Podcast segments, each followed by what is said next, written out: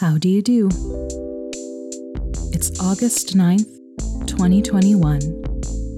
I'm Kim, and the frog of the week is the Archey's frog. This frog is endemic to the Coromandel Peninsula on the North Island of New Zealand. This species is often referred to as a living fossil because it has existed in basically the same form for up to 200 million years.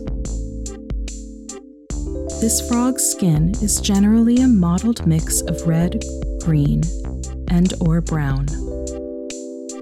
These markings form distinct patterns that are so unique, scientists often use them to identify individual frogs. Although it may squeak or chirp when agitated, the Archey's frog does not have a breeding call. Instead of communicating by sound, it communicates by scent using pheromones. This creates a bit of a challenge for us at Frog of the Week since this is an audio medium. While in theory I could try to describe how the Archey's frog smells, for various reasons, I have never taken a whiff of this frog. So I'm going to describe some other smells and hopefully one of them will be close. The fresh scent of cut grass on a sunny morning. The earthy smell of the air after a summer rain.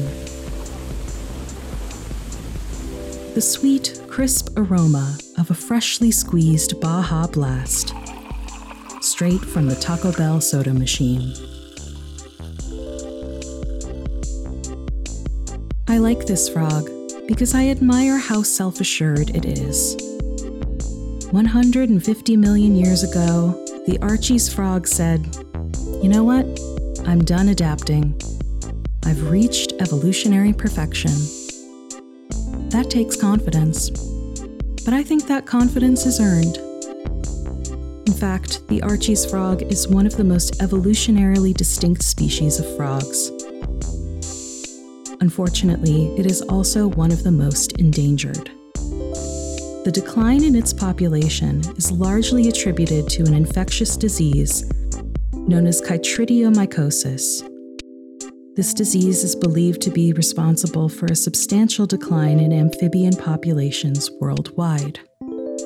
The Archey's frog is also threatened by non native predators. Luckily, captive breeding programs have seen some success.